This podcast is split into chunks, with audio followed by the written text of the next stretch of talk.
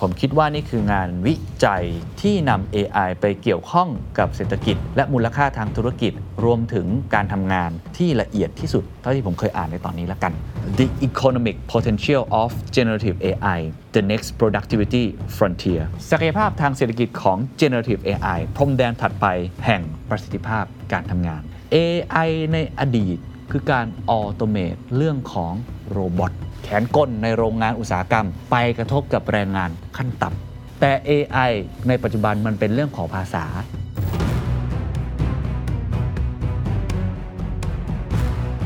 ความสามารถในการเข้าใจภาษามนุษย์ได้อย่างแม่นยำทำให้ AI จะมี Impact มากต่อใครครับภาษาครับ อาชีพไหนใช้ภาษาเยอะๆ อาชีพไหนใช้ข้อมูล ลักษณะแบบนี้เยอะๆ อาชีพที่ใช้ความรู้ครับ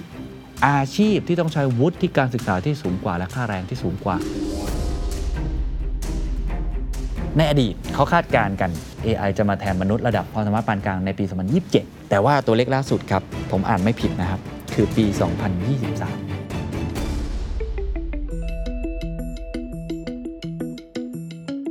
This is the Standard Podcast. The Secret Sauce. Executive Espresso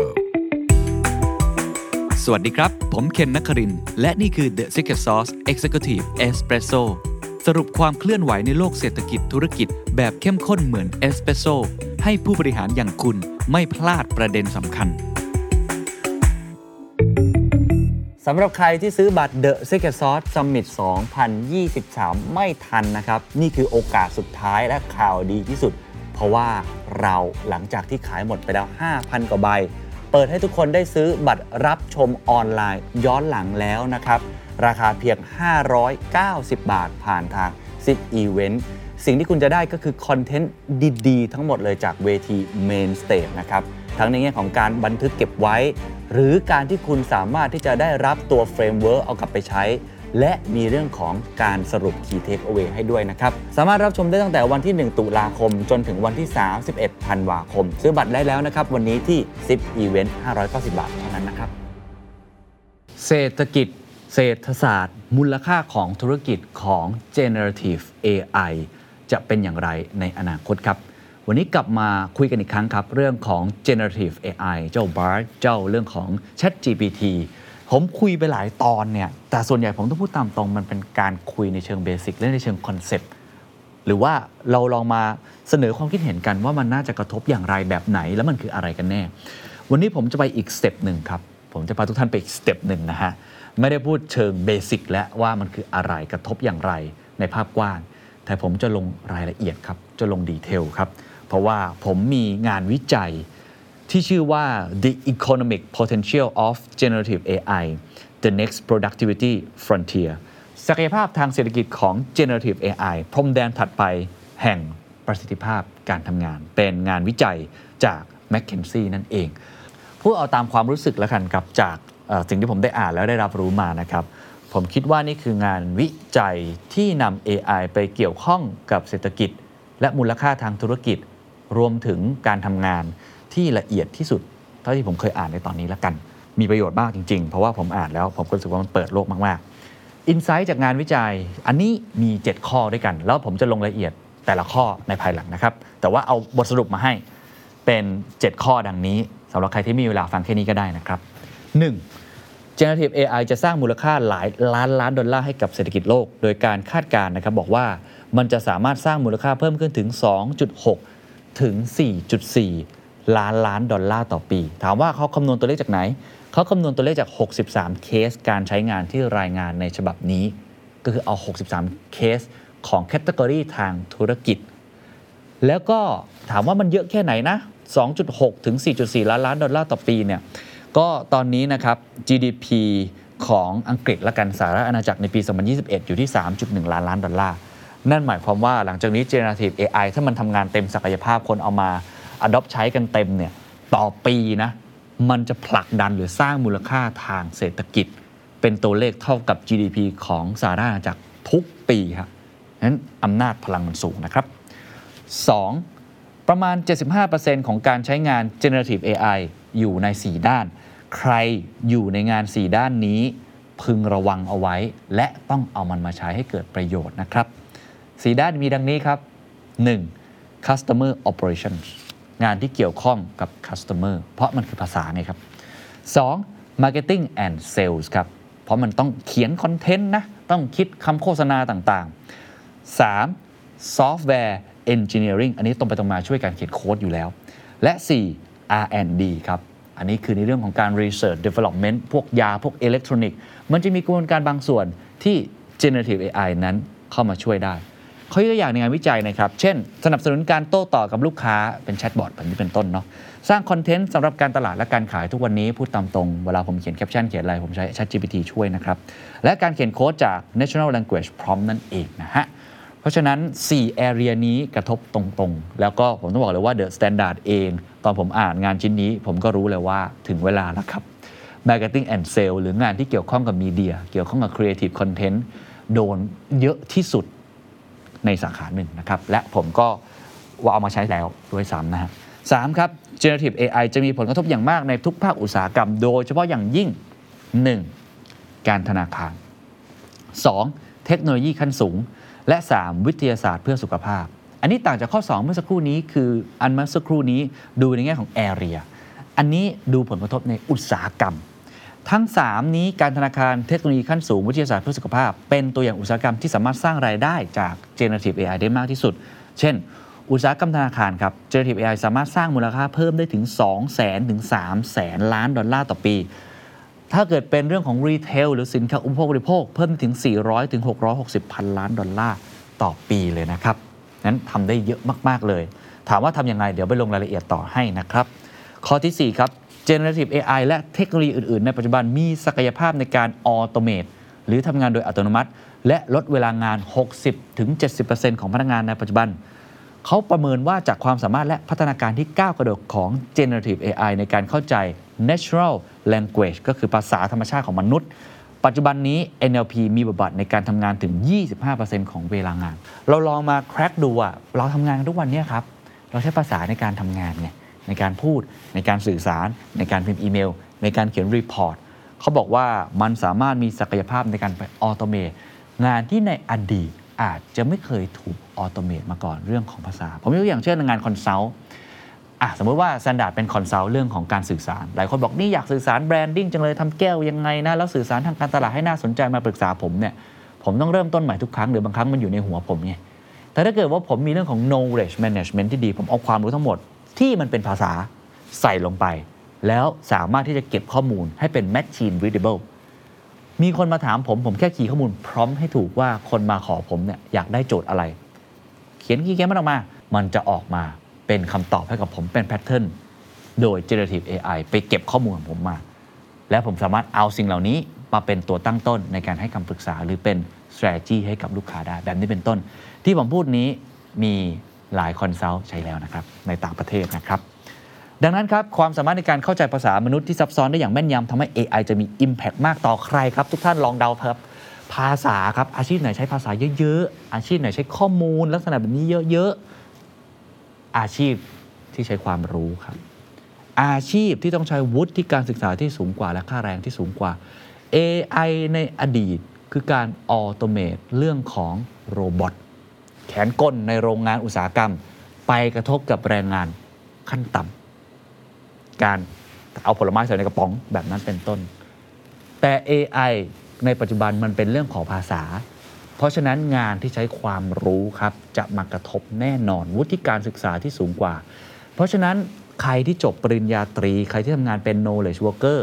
ทำงานแบบ white collar ก็คือแบบพวกผมนี่แหละ จะโดน generative AI กระทบแน่นอน เช่น เมื่อกี้บอกไปแล้ว consult งานนักกฎหมายครับ ผมคุยกับนักกฎหมายนะครับ ถามว่า AI เนี่ยมีส่วนช่วยเยอะไหมบอกช่วยเยอะมาก เช่นเขาต้องไปประมวลกฎหมายใช่ไหมเขาต้องทำรีวิวกฎหมายเพื่อเอามาเป็นเคสในการว่าความต่อ ในอดีตก็ต้องมีคนประมาณสองสาคนไปนั่งรีวิวอ่านในอดีตว่าเป็นยังไงมีกี่เคสนะจะเป็นบรรทัดฐาน อันนี้ใช้ generative AI ได้ครับ ไปรีวิวมาให้หน่อยปรึบเป็นขั้นต้น แล้วก็สามารถเอามาใช้ต่อ ที่ผมพูดนี้ต้องในวงเล็บตัวโตๆนะครับว่าก็ต้องบอกว่าต้องมี ethical นะต้องมีเรื่องของความเป็นจริยธรรมอยู่ ต้องมีความถูกต้อง เพราะตอนนี้ยังมีคำคำหนึ่งที่เราใช้กันบ่อยใน generative AI คำว่า hallucination ปกติคือคำว่าภาพหลอนเนาะก็คือมันยังเข้าใจผิดข้อมูลไม่ถูกต้องนั่นเอง อันนี้ก็ต้องเป็นอีกเรื่องหนึ่งต้องพูดคุยกันนะครับ แต่วันนี้เราไม่ได้คุยกันเรื่องนั้น เราคุยเรื่องศักยภาพของมัน 5. การเปลี่ยนแปลงของแรงงานมีแนวโน้มที่จะเร่งโตขึ้นเนื่องจากศักยภาพของระบบอัตโนมัติเพิ่มขึ้น คาดว่าครึ่งหนึ่งของการทำงานในปัจจุบันจะถูกแทนที่ด้วยระบบอัตโนมัติในช่วงปี 2030 ถึง 2060 โดยมีจุดกึ่งกลางที่ปี 2045 ถามว่าเอ๊ได้ยินกันมาบ่อยแล้วนะเรื่องการแย่งงานเนี่ยไอ้ตัวเลขเมื่อกี้มันบอกอะไรหรอ 2045 มันเร็วกว่าที่คาดการไว้ 10 ปีครับแมคเคนซี่เคยคาดการไว้ไม่นานด้วยนะฮะประมาณ 5 ปีที่แล้ว 2017 คาดการไว้ครับว่า เจ้าออโตเมชันหรือไอ้พวก AI เนี่ยจะมาเรียกได้ว่าแทนที่คนเนี่ยอยู่ในจุดกึ่งกลางคือประมาณ 2055 คืองาน 50%จะถูกแทนที่ 2055 เปลี่ยนแล้วครับ งานครึ่งหนึ่งของคน 50%จะถูกแทนที่ในปี 2045 ก็คืออีก 20 ปีข้างหน้า แสดงว่าเร่งตัวขึ้นครับ 6. generative AI สามารถเพิ่มประสิทธิภาพของแรงงานได้อย่างสูงมากในเศรษฐกิจทุกภาคส่วน แต่จะต้องมีการลงทุนเพื่อสนับสนุนผู้ทำงาน ในช่วงที่พวกเขาปรับกระบวนการงาน หรือว่าเปลี่ยนอาชีพ ก็คือมันเพิ่มได้จริงนะ มันช่วยคนนะ แต่คุณก็ต้อง up skill หรือ skill เพื่อทำงานร่วมกับ AI ด้วย เขาบอกว่าเจ้า generative AI สามารถเพิ่มประสิทธิภาพของแรงงานได้ร้อยละ 0.1 ถึง 0.6 ต่อปี จนถึงปี 2040 ขึ้นอยู่กับอัตราการนำเทคโนโลยีไปใช้และการโยกย้ายเวลาทำงานของพนักงาน ไปยังกิจกรรมอื่น เมื่อรวม generative AI กับเทคโนโลยีทั้งหมดแล้ว การสร้างระบบอัตโนมัติให้กับงาน สามารถเพิ่มประสิทธิภาพของการทำงานได้ร้อยละ 0.2 ถึง 0.3 แต่ทั้งหมดนี้มีข้อแม้อย่างหนึ่งครับ ไม่ใช่ว่าทำได้เลยนะฮะ แล้วก็บอกโอ้สบายแล้ว ถ้าอย่างนั้นไม่ใช่ครับ เพราะผู้ทำงานครับจะต้องได้รับความช่วยเหลือในการเรียนรู้ทักษะใหม่ ๆ และบางคนต้องเปลี่ยนอาชีพเปลี่ยนงาน ซึ่งหากรับมือกับการเปลี่ยนผู้ทำงานและความเสี่ยงอื่น ๆ ได้ Generative AI จะกระตุ้นการเติบโตของเศรษฐกิจได้อย่างล้นหลาม และส่งเสริมโลกที่ยั่งยืนและไม่แบ่งแยกได้ยิ่งขึ้น แต่ถ้าเกิดทำไม่ได้ มันก็จะเกิดความเหลื่อมล้ำและเศรษฐกิจก็อาจจะไม่ได้เติบโตอย่างที่คาดครับ 7. ยุคของ Generative AI เพิ่งเริ่มต้นขึ้น อย่างน่าตื่นเต้นและน่าสนใจ แต่การดึงประโยชน์ออกมาจากเทคโนโลยีอย่างเต็มที่นี้ต้องใช้เวลาครับทุกท่าน ยังมีความท้าทายอีกมาก ที่รอให้ผู้นำในแวดวงธุรกิจและสังคม ที่ต้องแก้ไขรวมถึงการจัดการความเสี่ยงที่มีอยู่ในเจ้า AI นี้ ไม่ว่าจะเป็นการกำหนดทักษะและความสามารถใหม่ ๆ ที่พนักงานต้องการ การปรับกระบวนการทางธุรกิจหลัก เช่น การฝึกอบรมใหม่ และการพัฒนาทักษะใหม่ๆ ข้อ 7 ก็คือการส่งต่อแล้วว่า ทุกคนที่ฟังอยู่ในตอนนี้ครับ ทุกคนต้องกลับไปทำการบ้านอะไรครับ ซึ่งเดี๋ยวจะมีทิ้งท้ายให้อะ7ข้อนี้เป็นแค่ executive summary ครับต้องบอกว่า generative AI เนี่ยมีแนวโน้มสร้าง impact ต่อสายงานธุรกิจส่วนใหญ่ได้ แต่ งานวิจัยชิ้นนี้บอกนะครับว่า มีบางประเภทของงานจะเด่นขึ้นมามาก ๆ ผมชอบกราฟนี้มาก ๆ ถ่ายรูปเก็บเอาไว้ได้เลย เพราะว่ามันทำให้พวกเราได้เห็นภาพว่าใครที่กระทบครับ มันจะมีกราฟนะครับในแง่ของ Impact เรื่องตัวเงินก็คือแกน Y เนาะแกน X นี่คือเรื่องของ functional spend นะครับ แล้วก็จะเห็นว่าจะมีงานประมาณ 4 สายงานครับ ที่จะเป็นส่วนงานที่กระทบมากที่สุด หรือว่านับเป็นร้อยละ75 ของมูลค่ารวมต่อปีจากกรณีการใช้งานของ generative AI คือกระทบทั้งแง่ของการใช้งาน functional spend และกระทบทั้งแง่ของ impact เรื่องตัวเงิน4สายงานนี้ 1. ดูแลลูกค้าครับ customer operation 2. การตลาดและการขาย 3. วิศวกรรมซอฟต์แวร์ 4. การวิจัยและพัฒนา เดี๋ยวไปทีละส่วนนะครับ ใครอยู่ในงานส่วนตรงนี้ต้องฟังดีๆนะครับ 1. งานประเภทลูกค้าครับ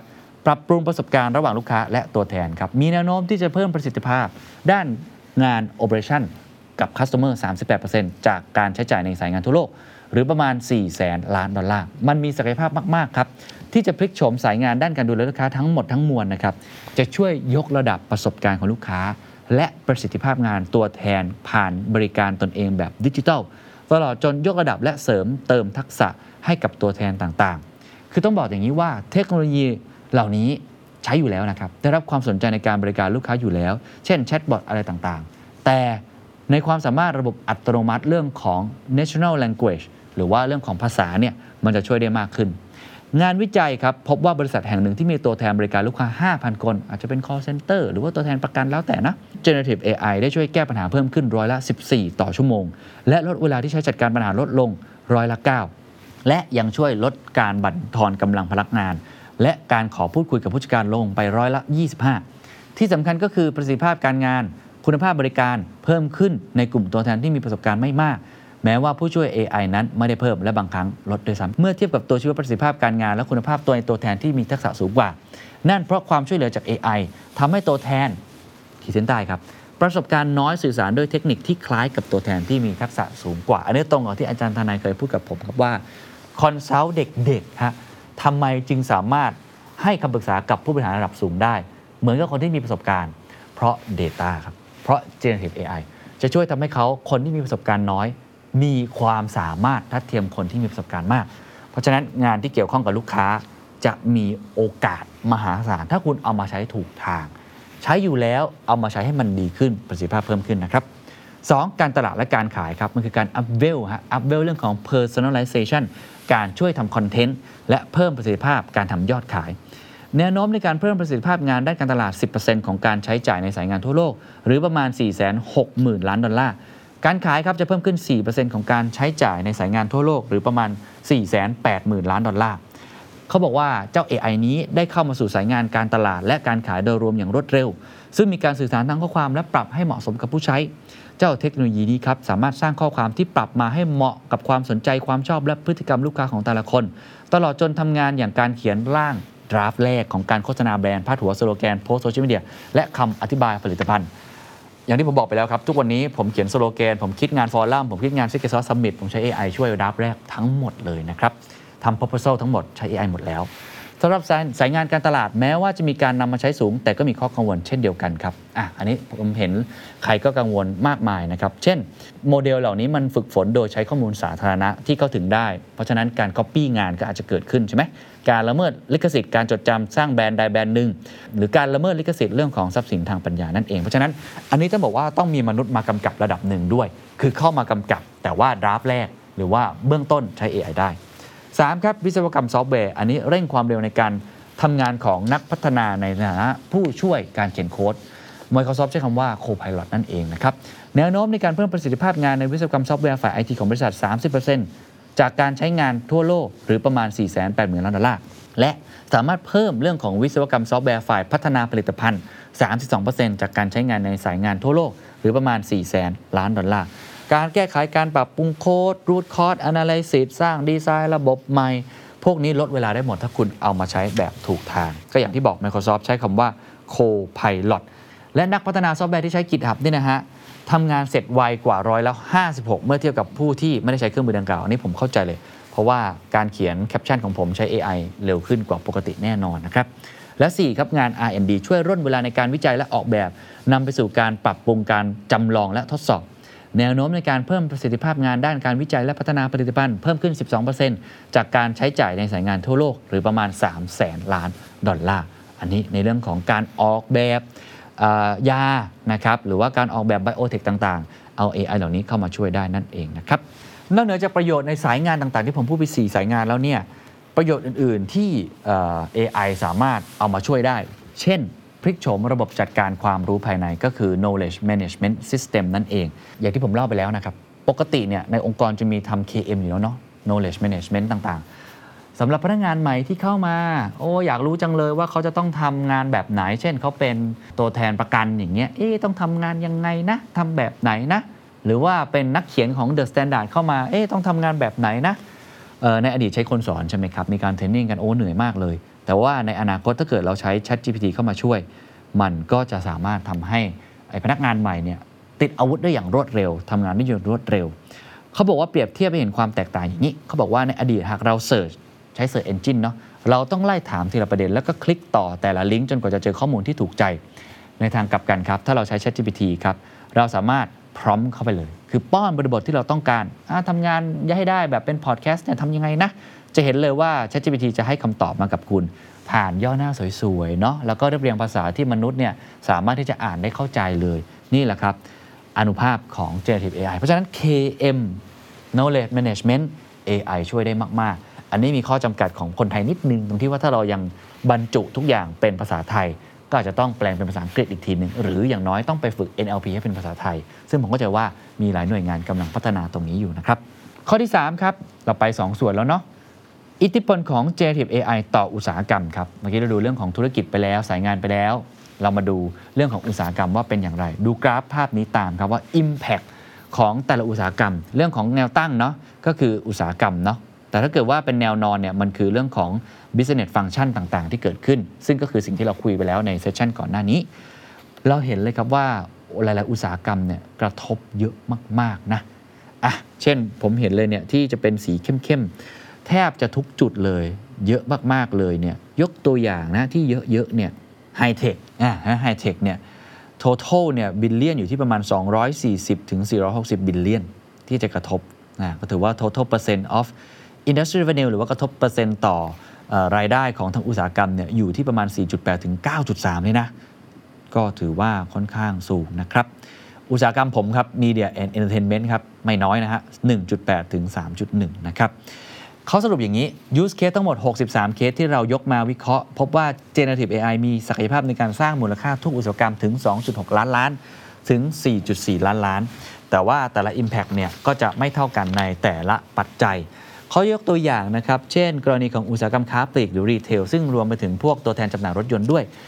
อยู่ที่ประมาณ 3 1 0 0 0 0 ล้านดอลลาร์ อันนี้ถือว่ากระทบเยอะนะครับ อะเขาจะลองเจาะลงไปประมาณ 3 วงการละกันที่มีนัยสำคัญในการกระทบค่อนข้างมาก แล้วก็มีเรื่องของอรายละเอียดที่น่าสนใจนะครับ 1. วงการค้าปลีก และสินค้าอุปโภคบริโภค consumer package goods ต่างๆ 2 คือเรื่องของ banking นะครับวงการธนาคาร แล้วก็ 3 ครับ เรื่องของอ pharmaceutical แล้วก็ medical product ต่างๆ ยาและผลิตภัณฑ์ทางการแพทย์นะครับ 1. วงการค้าปลีกและสินค้าอุปโภคบริโภค มีแนวโน้มจะเพิ่มประสิทธิภาพงาน ในธุรกิจค้าปลีก และสินค้าอุปโภคบริโภค 1-2%จากการใช้จ่ายในสายงานทั่วโลก หรือประมาณ 400,000-600,000 ล้านดอลลาร์เขาบอกว่าเทคโนโลยี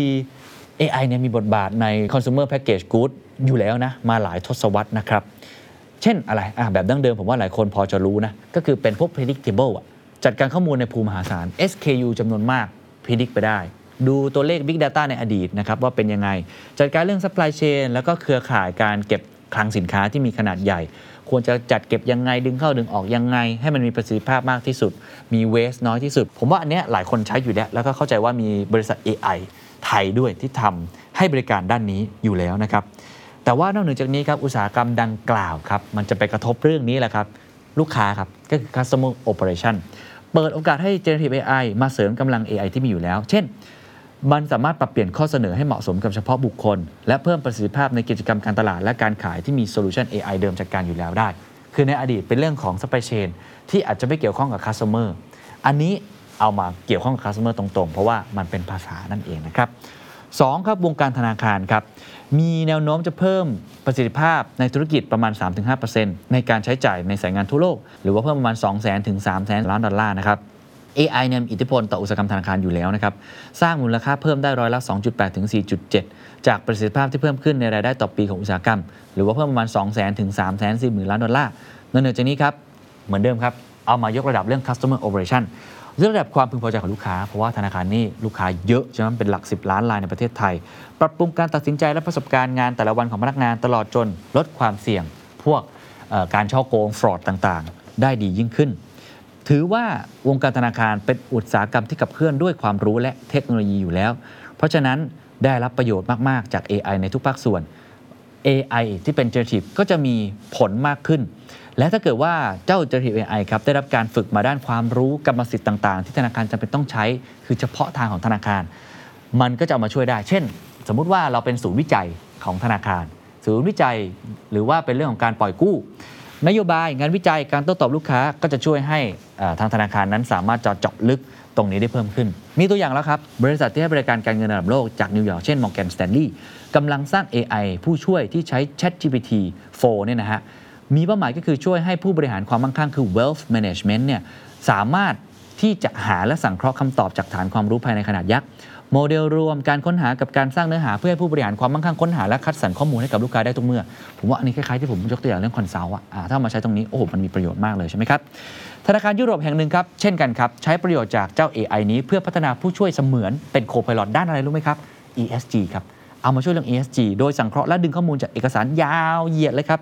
ที่มีเพียงข้อมูลแล้วก็ไม่มีโครงสร้างที่ดี โมเดลนี้ตอบคำถามที่ซับซ้อนตามข้อความที่ป้อน และระบุแหล่งที่มาของแต่ละคำตอบ แล้วดึงข้อมูลมาจากรูปแบบและตารางได้เลยผมยกตัวอย่างอันนี้ผมพอเข้าใจสิ่งที่เขาพยายามจะนำเสนอคือ ทุกวันนี้เวลาผมออกแบบกลยุทธ์องค์กร ผมบอกเอ้ย Standard ปีหน้าจะไปยังไงพูดตามตรงบางทีผมใช้ ChatGPT ครับเพราะมันมี use case จากสำนักข่าวทั่วโลกถูกไหมและผมไม่ต้องมานั่ง search ใน Google ผม search ไปเลยว่า เฮ้ย ผมอยากทำสำนักข่าวให้มันดียิ่งขึ้นเนี่ยแล้วผมใส่บริบทขององค์กรผมเข้าไป มันก็สามารถให้คำแนะนำกับผมได้เช่นเดียวกัน ซึ่ง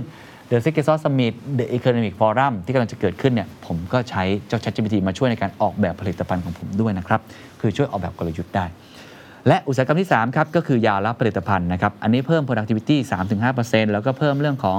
จำนวนมูลค่าธุรกิจหรือเงินเนี่ยประมาณ 60,000 ล้านถึง 1 1 0 0 0 0 ล้านดอลลาร์ เขาบอกว่าจากการวิเคราะห์จะเห็นเลยเลยครับว่าศักยภาพนี้สามารถที่จะทำให้เรื่องของอุตสาหกรรมยา และผลิตภัณฑ์ทางการแพทย์เพิ่มขึ้นได้ กระบวนการการค้นพบสารประกอบยาใหม่ใช้ทรัพยากรสูง ซึ่งบริษัทยาเนี่ยใช้จ่ายประมาณร้อยละ20เนี่ยอันนี้จะเข้ามาช่วยปลดล็อก แล้วก็เพิ่มศักยภาพได้อีกมากมายนะครับไปแล้วนะครับประมาณ 3 part เรามา part ที่ 4 ต่อครับ เราพูดเรื่องตัวเลขเงินมูลค่าธุรกิจ เรื่องของสายงานเรื่องของอุตสาหกรรมไปแล้ว เรามาดูเรื่องของ future of work ครับ อันนี้จะเกี่ยวข้องกับทุกๆ คนแน่นอนนะครับ เทคโนโลยีครับ ได้เปลี่ยนแปลงธรรมชาติการทำงานมาหลายทศวรรษแล้ว เครื่องจักรเนี่ยได้มอบพลังวิเศษาการปฏิวัติอุตสาหกรรมมาหลายครั้งนะฮะให้กับคนทำงาน เครื่องจักรในยุคอุตสาหกรรมช่วยคนทำงานจัดการกับงานที่ใช้แรงได้เหนือความสามารถของร่างกายตนเองหรือว่ากรณีของคอมพิวเตอร์ ได้ช่วยคนทำงานครับ สามารถประมวลบางเรื่องที่เมื่อก่อนเนี่ยใช้เวลาเป็นปี เหลือแค่ 1 นาทีได้ สิ่งเหล่านี้ไม่แตกต่างเลยครับทุกท่าน เหมือนเดิมครับ เหมือนกับที่เราใช้เทคโนโลยีมาก่อน แต่ครั้งนี้มันบียอนไปมากกว่านั้น เพราะมันคือ AI ที่เป็น generative เพราะฉะนั้นเขาลองไปคำนวณออกมาให้ครับเขาได้ข้อสรุปอย่างนี้เราดูตามตาราง ตารางนี้ครับจะทำให้เห็นภาพนะครับเขามีการประเมินกันไว้นะครับว่า technical capabilities คือศักยภาพของเทคโนโลยีที่จะแทนมนุษย์ได้ คือแทนได้เป๊ะเลยเนี่ยมันอยู่ในช่วงไหนอะเขามีการคาดการณ์กันไว้ก่อนหน้านี้นะครับ แต่พอมันมี generative AI เข้ามา เขาต้องเปลี่ยนแปลงการคาดการณ์อันนั้นทิ้งครับ เพราะว่ามันเร็วขึ้นนั่นเอง คือก่อนหน้านี้เขามีการคำนวณกันว่าเทคโนโลยีจะมาแทนมนุษย์ โดยที่มนุษย์เนี่ยเขาแบ่งเป็น 2 กลุ่ม คือกลุ่ม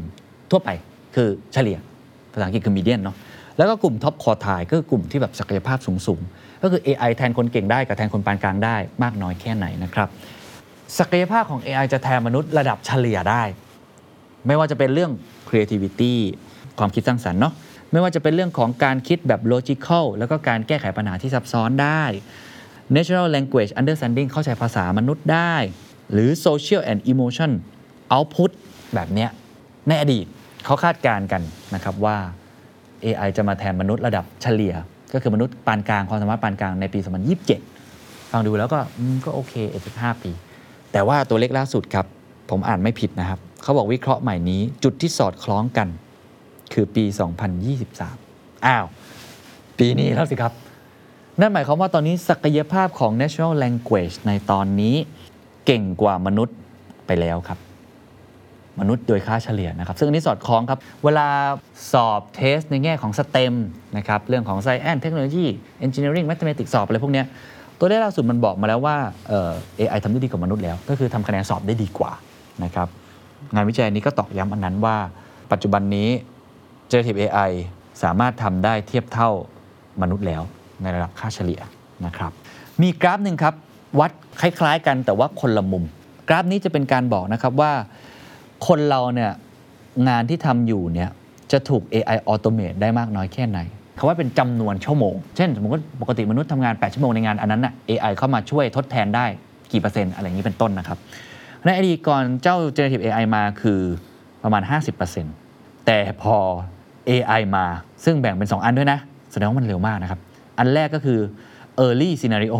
กับอันที่ 2 คือ late scenario early ก็คือ generative AI มาในช่วงแรก ๆ คำนวณไว้อยู่ที่ตัวเลขประมาณ 60%คือบอกแทนได้จำนวนชั่วโมง 60%เลย แต่ว่า late scenario คือหลังจากมันเก่งขึ้น อีกในรอบไม่กี่เดือนไม่กี่ปีที่ผ่านมาคำนวณกันว่าเวลาที่จะแทนที่มนุษย์ได้ ก็คือ 70%ครับ โอ้โห นั่นหมายความว่าตอนนี้ทุกอย่างผมสรุปข้อนี้แล้วกันทั้งหมดเนี่ย เจ้าศักยภาพของ GenAI สามารถมาแทนทั้งความสามารถในเชิงทักษะของมนุษย์หลาย ๆ ทักษะได้ ย้ำอีกครั้งเป็นทักษะของมนุษย์นะไม่ใช่ทักไม่ใช่เรื่องงานนะทักษะของมนุษย์ creativity social emotional act output ต่าง ๆ แบบนี้ได้เนี่ยตอนนี้ในระดับค่ามาตรฐานมันทำได้ดีพอ ๆ กับเราแล้วอีกอันนึงจำนวนชั่วโมงที่มันสามารถเข้ามาช่วยเราได้ ตอนนี้เขาคาดการณ์กันไว้ว่า ถ้าในปีนี้คือแทนได้แล้วประมาณ 70%อยู่ที่ประมาณปี 2040 ก็ถึงแล้ว 100%ในเวลางาน คือสามารถช่วยเราได้ เพราะฉะนั้นกลับมาครับกลับมาสุดท้ายที่ผมจะพูด เพราะที่พูดมาทั้งหมดมีทั้งความดีใช่ไหมแล้วก็ความไม่ใช่ความเลวแล้วกันแต่ว่าเป็นความน่ากังวลก็คือเราต้องปรับตัวนั่นแหละคำถามสำคัญที่งานวิจัยนี้จะทิ้งท้ายให้กับท่าน ผมอยากให้ทุกท่าน ถ่ายรูปเก็บไว้ได้เลย เพราะว่าเป็นคำถามที่น่าสนใจเอาไปใช้ในการกำหนดกรอบกลยุทธ์ของแต่ละท่านได้ มี 3 กลุ่มเหล่านี้ที่ต้องตั้งคำถาม 1. บริษัทและผู้นำธุรกิจ 2. policy maker เช่น ภาครัฐแบบนี้เป็นต้นการศึกษา หรือว่าหน่วยงานที่เป็นระหว่างประเทศ ที่ไม่ได้หวังผลกำไรนะครับ 3. คนทั่วไปในฐานะผู้ทำงานผู้บริโภคและประชาชนอะมาเบื้องต้นอันแรกก่อนครับคำถามที่ทุกท่านต้องถามครับ ถ้าทุกท่านเป็นนักธุรกิจหรือเป็นระดับองค์กรนะครับ ผมก็อ่านตามไปด้วย 1. บริษัทคุณจะขับเคลื่อนอย่างรวดเร็ว เพื่อดึงคุณค่าที่สร้างได้จากการลงทุน ตามที่เน้นไว้ในรายงานนี้ พร้อมกับบริหารความเสี่ยงที่มาจาก AI ได้อย่างไร 2. อาชีพและทักษะเชิงบูรณาการที่จำเป็นของแรงงานทั้งหมดในบริษัทแห่งหนึ่ง จะถูกแปลงโฉมโดย AI ในปีที่จะมาถึงอย่างไรบ้าง บริษัทจะช่วยมีการโยกย้ายในแผนการว่าจ้าง โปรแกรมการฝึกฝน และแง่อื่น ๆ ของด้านทรัพยากรมนุษย์ด้วยวิธีใด 3. บริษัทมีบทบาทในการดูแลไม่ให้มีการใช้เทคโนโลยีในกรณีการใช้งานเชิงลบ หรือ negative อาจทำร้ายสังคมแบบใด 4. ธุรกิจต่างๆ จะแชร์ประสบการณ์ขยายขอบเขตการใช้ generative AI ภายในและทั่วทุกอุตสาหกรรมตลอดจนรัฐบาลและสังคมอย่างโปร่งใสได้อย่างไร 4 ข้อครับ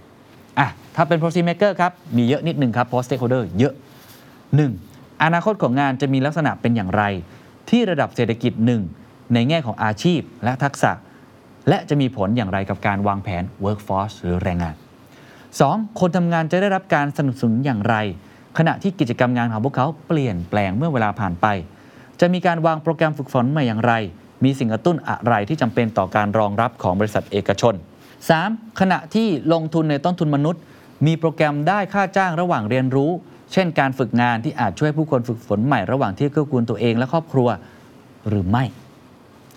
4. ผู้กำหนดนโยบายมีกลยุทธ์อะไร เพื่อป้องกันไม่ให้ generative AI ถูกใช้ในทางที่เป็นผลเสียต่อสังคม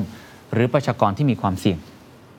5. สามารถพัฒนานโยบายใหม่ และแก้ไขนโยบายเดิม เพื่อดูแลให้มีการพัฒนาและใช้ AI แบบมนุษย์เป็นศูนย์กลาง ที่มีมนุษย์กำกับดูแลด้วยมุมมองที่หลากหลาย ตลอดจนคำนึงถึงคุณค่าทางสังคมได้หรือไม่ สุดท้ายครับพวกเราครับคนทำงานทั่วไปในฐานะผู้บริโภคประชาชนด้วยนะ 3 ข้อครับ 1. คนทั่วไปควรกังวลต่อ generative AI ที่จะมาถึงเพียงใด ขณะที่บริษัทประเมินได้ว่าเทคโนโลยีจะมีผลต่อรายได้รวมอย่างไร ก็เพราะงานวิจัยนี้บอกเนาะประชาชนจะมองหาข้อมูลที่ถูกต้องแม่นยำและไม่มีอคติเกี่ยวกับเทคโนโลยีที่จะส่งผลต่อชีวิตและการเป็นอยู่ ได้จากที่ใดและอย่างไร 2. คนทั่วไปในฐานะคนทำงานและผู้บริโภค จะหาสมดุลระหว่างความสะดวกที่มาจาก AI กับผลกระทบที่มีต่อการทำงานของพวกเราได้อย่างไร 3. ประชาชนจะมีสิทธิ์ออกเสียงในการตัดสินใจที่จะเปลี่ยนโฉมการนำ AI มาใช้ และประสานรวมเข้ากับชีวิตประจำวันหรือไม่ โอ้ข้อนี้น่าสนใจมากนะครับ AI มันมีผลต่อเรา เพราะฉะนั้นเราต้องมีส่วนเกี่ยวข้องในการกำหนดนโยบายการใช้ AI นี้ เพราะมันจะเปลี่ยนแปลงชีวิต ของพวกเรานั่นเอง จะเห็นว่าคำถามทั้ง 3 ชุดจาก3 stakeholder 3 มุมมองที่ต่างกันนั้น ชวนคิดอย่างยิ่งครับ ในแง่ของ future ready ในแง่ของความพร้อม ความปลอดภัยที่เราจำเป็นที่จะต้องตั้งรับ รับมือ หรือเตรียมพร้อมเพื่อจะคว้าโอกาส และก็ปิดความเสี่ยงให้ได้มากที่สุด เท่าที่จะเป็นไปได้ สุดท้ายครับผมอยากจะสรุปจบด้วยการหยิบบทส่งท้ายของงานวิจัยมาให้ทุกท่านได้ฉุกคิด เขาบอกอย่างนี้ เขาบอกว่า นวัตกรรมทางเทคโนโลยีสามารถก่อให้เกิดความตื่นเต้น ความตื่นตาตื่นใจ ในขณะเดียวกัน ก็ก่อให้เกิดความตื่นตระหนก และความน่ากังวลได้ เราทุกคนในตอนนี้ครับ อยู่ในจุดเริ่มต้นของการเดินทาง เพื่อจะเข้าใจขุมพลังอันนี้ มันคือแหวนธานอสครับ มันอยู่ในจุดนั้น ขอบเขตและความสามารถของเทคโนโลยีนี้ เราอยู่ในจุดนั้น เพราะฉะนั้นครับเครื่องมือเหล่านี้เจ้าอัญมณีธานอสนี้นะครับมีศักยภาพอย่างยิ่งที่จะสร้างคุณค่ามหาศาลให้กับเศรษฐกิจโลก ในเวลาที่เรามีอยู่ในตอนนี้ ไม่ว่าจะเป็นการปรับตัวเข้าสู่เรื่องของเทคโนโลยี หรือว่าการปรับตัวเข้าสู่สภาวะภูมิอากาศที่เปลี่ยนแปลง คือ AI มันเข้ามาช่วยได้ ในเวลาเดียวกันนี้ครับ เครื่องมือเหล่านี้เจ้าแหวนทานอสนี้ก็มีศักยภาพที่จะทำลาย สมดุลมากกว่า AI รุ่นก่อนหน้า คือศักยภาพมันสูงกว่ามาก สิ่งเหล่านี้ครับมีความสามารถทำสิ่งที่มนุษย์นั้นทำได้เป็นที่สุดที่ AI ไม่เคยแย่งงานหรือว่าไม่เคยทำได้มาก่อนในอดีต เป็นการปฏิวัติอุตสาหกรรมอีกครั้งหนึ่ง นั่นคือภาษาของมนุษย์ เราไม่เคยถูกแทนที่ด้วยตรงนี้ ซึ่งภาษามนุษย์ถือเป็นสิ่งจำเป็นพื้นฐานของกิจกรรมในงานแทบจะส่วนใหญ่ทุกอย่าง ที่เชื่อมโยงกับความชำนาญและความรู้ ตลอดจนทักษะที่สามารถใช้ทำร้ายความรู้สึก สร้างความเข้าใจผิด บดบังความจริง และปลุกปั่นให้เกิดความรุนแรง หรือกระทั่งสงครามด้วยพอยสำคัญที่ผมอยากจะทิ้งท้ายในตรงนี้ครับ Generative AI มันคือเครื่องมือหรือแหวนทานอสที่มีขุมกำลังมหาศาล เพราะมันสามารถ เข้าใจภาษาของมนุษย์ได้ อาชีพแบบไหน งานแบบไหน อาชญากรรมแบบไหน ที่ใช้ความรู้ ความชำนาญ ความเข้าใจเรื่องตัวภาษา Generative AI มีโอกาสที่สามารถที่จะทำแทนได้ในตรงนี้ นี่คือจุดหัวเรือต่อของประวัติศาสตร์ของพวกเรา นี่คืออัญมณีธานอสที่เราจะต้องจับตา เตรียมพร้อม ว่าเราจะเอาไปใช้ในรูปแบบใด เราจะเอามาใช้ในเรื่องของการทำลาย หรือเราจะเอามาใช้ในเรื่องของการสร้างสรรค์ สวัสดีครับ